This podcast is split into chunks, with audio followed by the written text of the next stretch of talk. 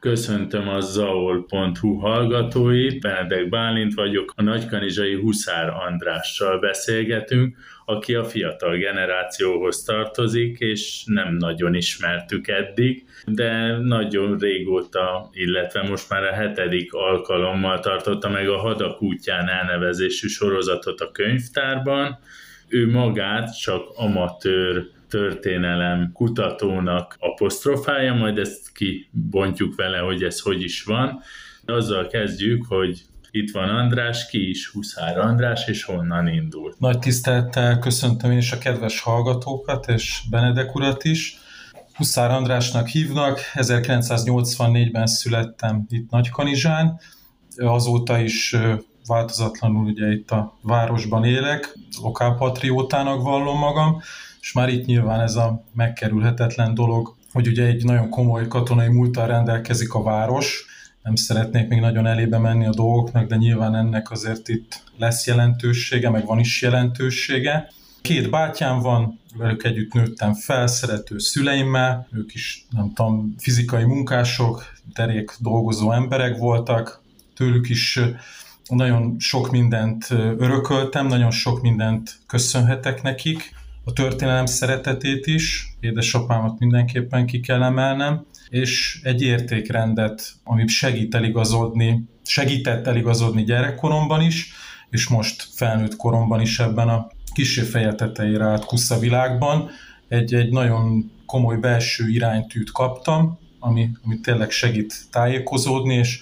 megtalálni a helyes irányt, a Bójai általános iskolába jártam, utána következett a Mező Ferenc gimnázium, ott érettségiztem, 5-6 éven folytattam a tanulmányaimat, három munkahelyen volt eddig, jelenleg egy ipari vízkezeléssel foglalkozó cégnél dolgozom, mint adminisztrátor. Szerető párom van, én is üdvözlöm. És hát a szabad időmben, amikor tényleg lehetőségem, időm, módom van rá, akkor a történettel foglalkozom, szeretek olvasni a témában, és szeretek új dolgokat is felfedezni és mások elé tárni. Akkor most arra kérlek, hogy mesélj egy kicsit a gyerekkorodról, a történelem iránti érdeklődésedről. Hogyan indul? Láttál valamit a történelem könyvben, ami megfogott? Hát itt a nagyszüleimet szeretném mindenképp kiemelni. Édesanyámnak a édesanyját, Gizimamát, akihez ugye minden héten jártam ki, egy kis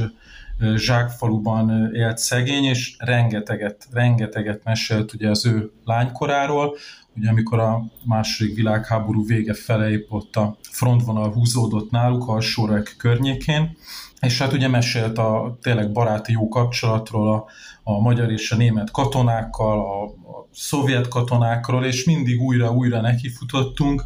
mindig újabb rétegeket hántottunk le ezekről a történetekről, és hát akkor nagyon-nagyon megfogott, akkor még csak ilyen nagyon kezdőszinten, úgymond kezdőszinten érdeklődtem, de, de az évek folyamán egyre inkább ugye mélyebbre ástam, és hát ugye édesapámnak az édesapja pedig ugye a második világháborúban teljesített szolgálatot,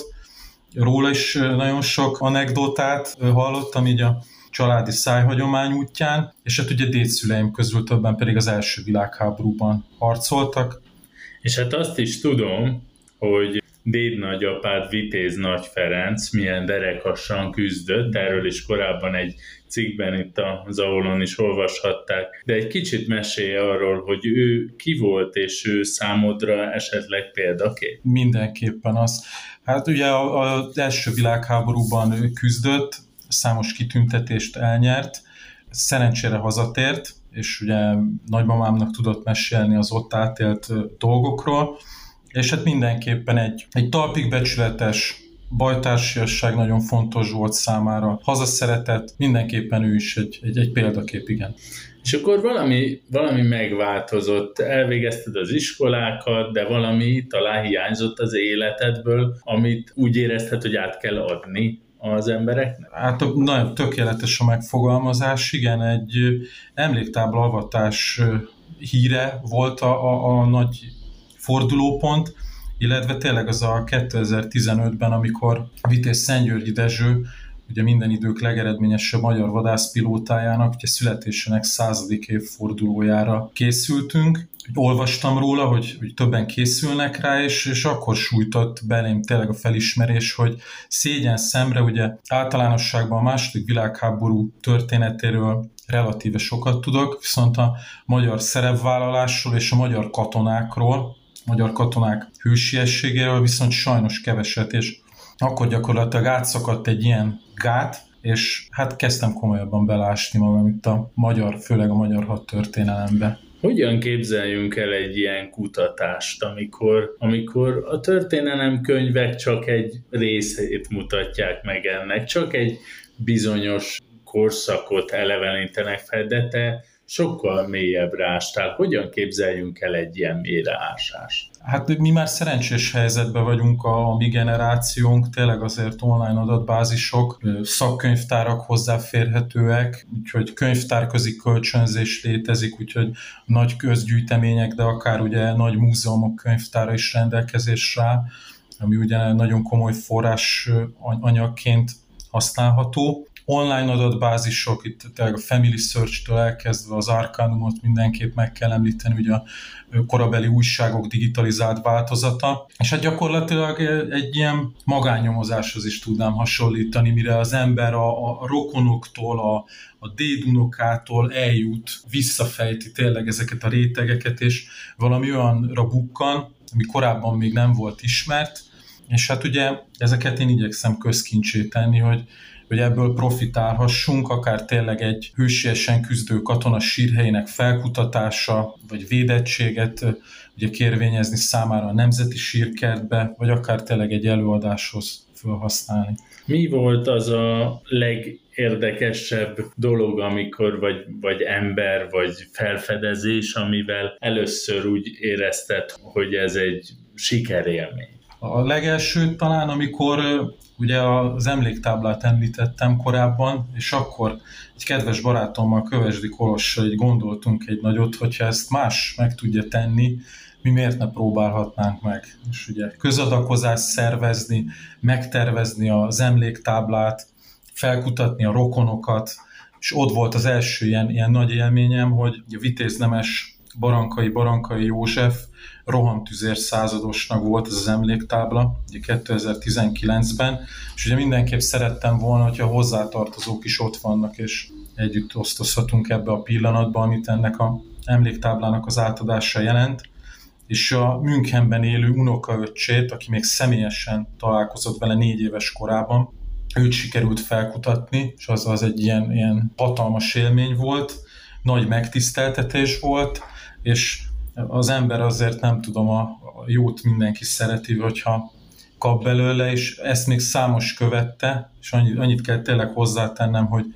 rendkívüli emberekkel találkoztam azóta. Ugye ezt az emléktáblát még kettő követte, Vitéz Debrődi György emléktáblája Lajos Komáromba, ahol ugye meglátta a napvilágot, és ugye Vitéz Nemes Molnár Lászlónak is még szintén ugyanabban az évben sikerült egy, egy méltó emléktáblát állítani, úgyhogy 2022 nyara tényleg itt a magyar vadászpilótáknak volt szentelve, és, és szerencsére mindkét esetben tényleg sikerült méltó emléket állítani nekik. És akkor térjünk vissza Nagy Kanizsára, hiszen a Hadak útján előadás sorozat a Halis István Városi Könyvtárban már a hetedik állomásához érkezett, de mi volt az első állomás? Miről szólt az első, és honnan a cím, hogy a Hadak útján? Hát a, a Hadak útján itt tényleg hat foglalkozik az ember, azért mindenképpen adja magát, ugye ez a, a magyar nyelv szépségének hála van egy ilyen kifejezésünk, és ugye egy bajtási közösségnek a lapja is ezen a címen most már hosszú évtizedek óta, mai napig egyébként működő kiadványról van szó, szintén ezt a, a címet viseli. Megfelelőnek gondoltam ehhez a tematikához, és ugye 2022. április elejéig kell visszamenni, ugye minden idők legeredményesebb magyar vadászpilótája, Vitéz Szentgyörgyi Dezső,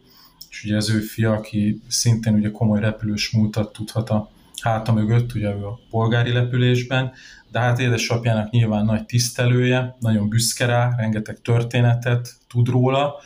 és ugye ezzel indultunk, ez volt az első előadás, És még annyit azért hozzátennék, hogy ezt Musztács Krisztián barátommal gondoltuk ki annó, és már 2020-ban szerettük volna, és pont két héttel mielőtt meghirdettük volna az eseményt, ugye a Covid vírus akkor robbant be, úgyhogy, úgyhogy addig, addig gyűjtöttük a, az erőt magunkban, úgymond,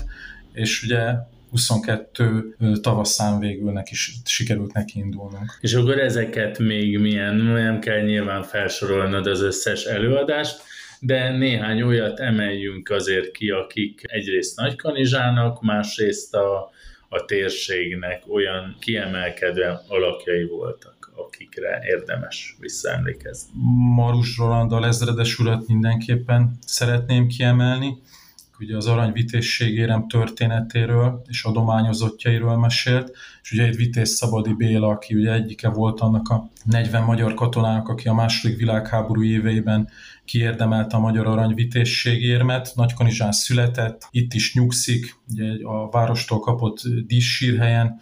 rá rettentően büszke vagyok, nagy példaképemnek tartom, de szeretném megemlíteni még az előadók között ugye Kanász Viktort, nagykanizsai történész, tényleg már, már olyan ajtókat kopogtat, ugye Túri György és korát kutatja, olyan, olyan helyekre nyert bebocsájtást, akár a levéltárak, akár így a szakmai köröket, hogyha gondolok, hogy hatalmas megtiszteltetés volt, ő is a fiatal generáció tagja,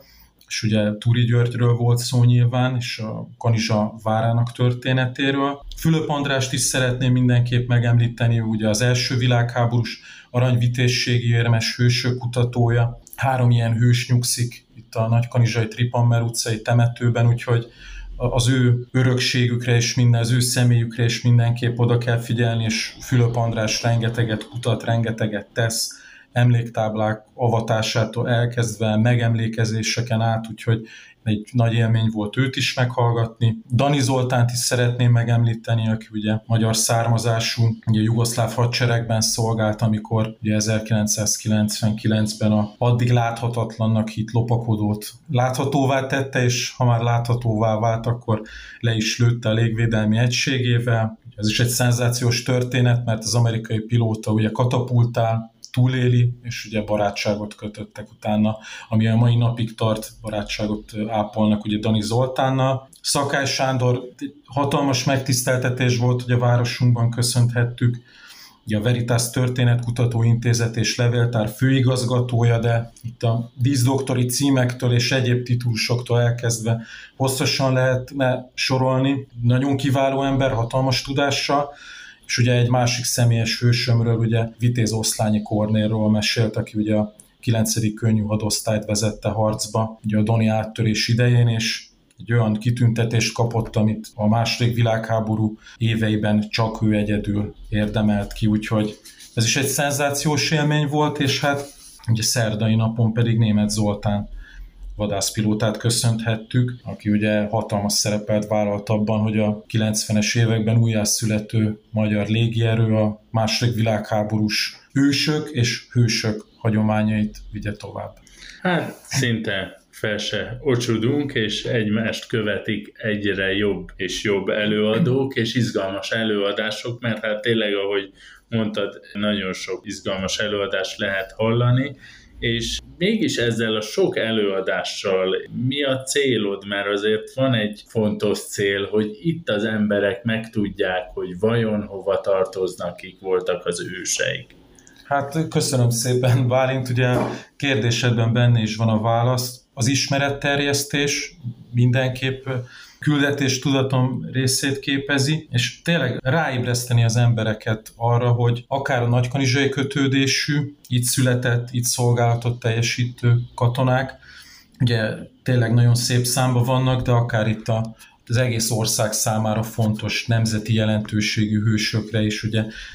meg kell ismertetni velük ezeket a neveket, ezeket a hőstetteket,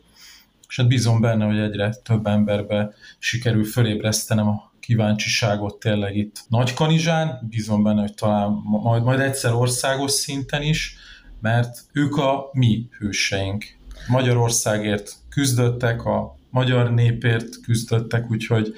ez a, úgy gondolom, a minimális elvárás felénk, nekünk harcolnunk nem kell, fegyverrel legalábbis nem, Viszont az emlékük méltó ápolásáért, és hogy ne vesszen feledés homályában a nevük, azért viszont harcolnunk kell, én azt gondolom. Múltkor a temetőben ezen a Szabadi Béla megemlékezésen olyan furcsa érzés fogott el, illetve nem is ez talán a jó szó, hanem jó érzés, hogy ott álltunk és beszéltünk egy emberről, aki, aki nagyon fiatalon veszett oda, és ő egy valódi ikon volt, és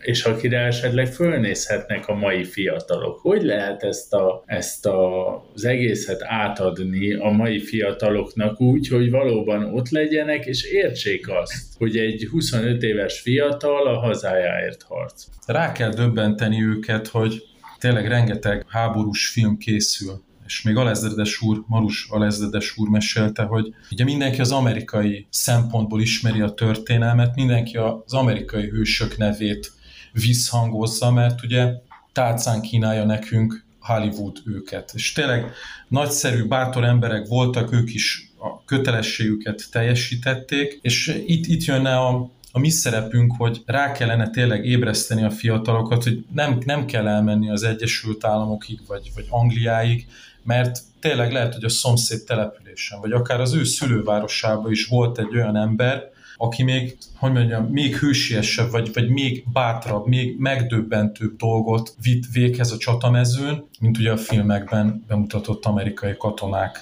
Komoly kihívás, mert azért nyilván meg kell küzdeni a lelkekért idézőjelbe, de én, én abban hiszek, hogy azért a lassú visz partot most, és tényleg kitartással, hogyha az ember oda teszi magát, és minél-minél több embert igyekszik bevonni ebbe, akár idősebbeket, akár fiatalabbakat,